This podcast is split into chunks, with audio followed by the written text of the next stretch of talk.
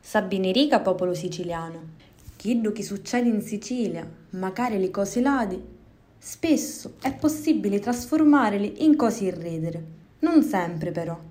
Per esempio, una femmina di 37 anni, residente in talo comune di Mistretta, perdio lo suo picciriddo mentre viaggiava in l'autostrada Messina-Palermo, tentando di arrivare all'ospedale di Patte per partorire.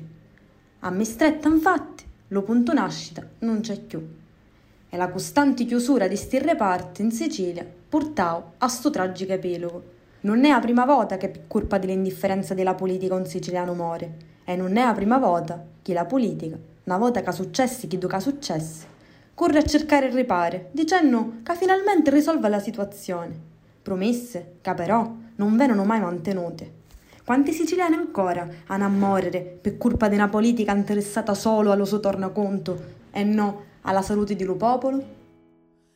Terra che non senti, che non vuoi capire, che non ti ci ne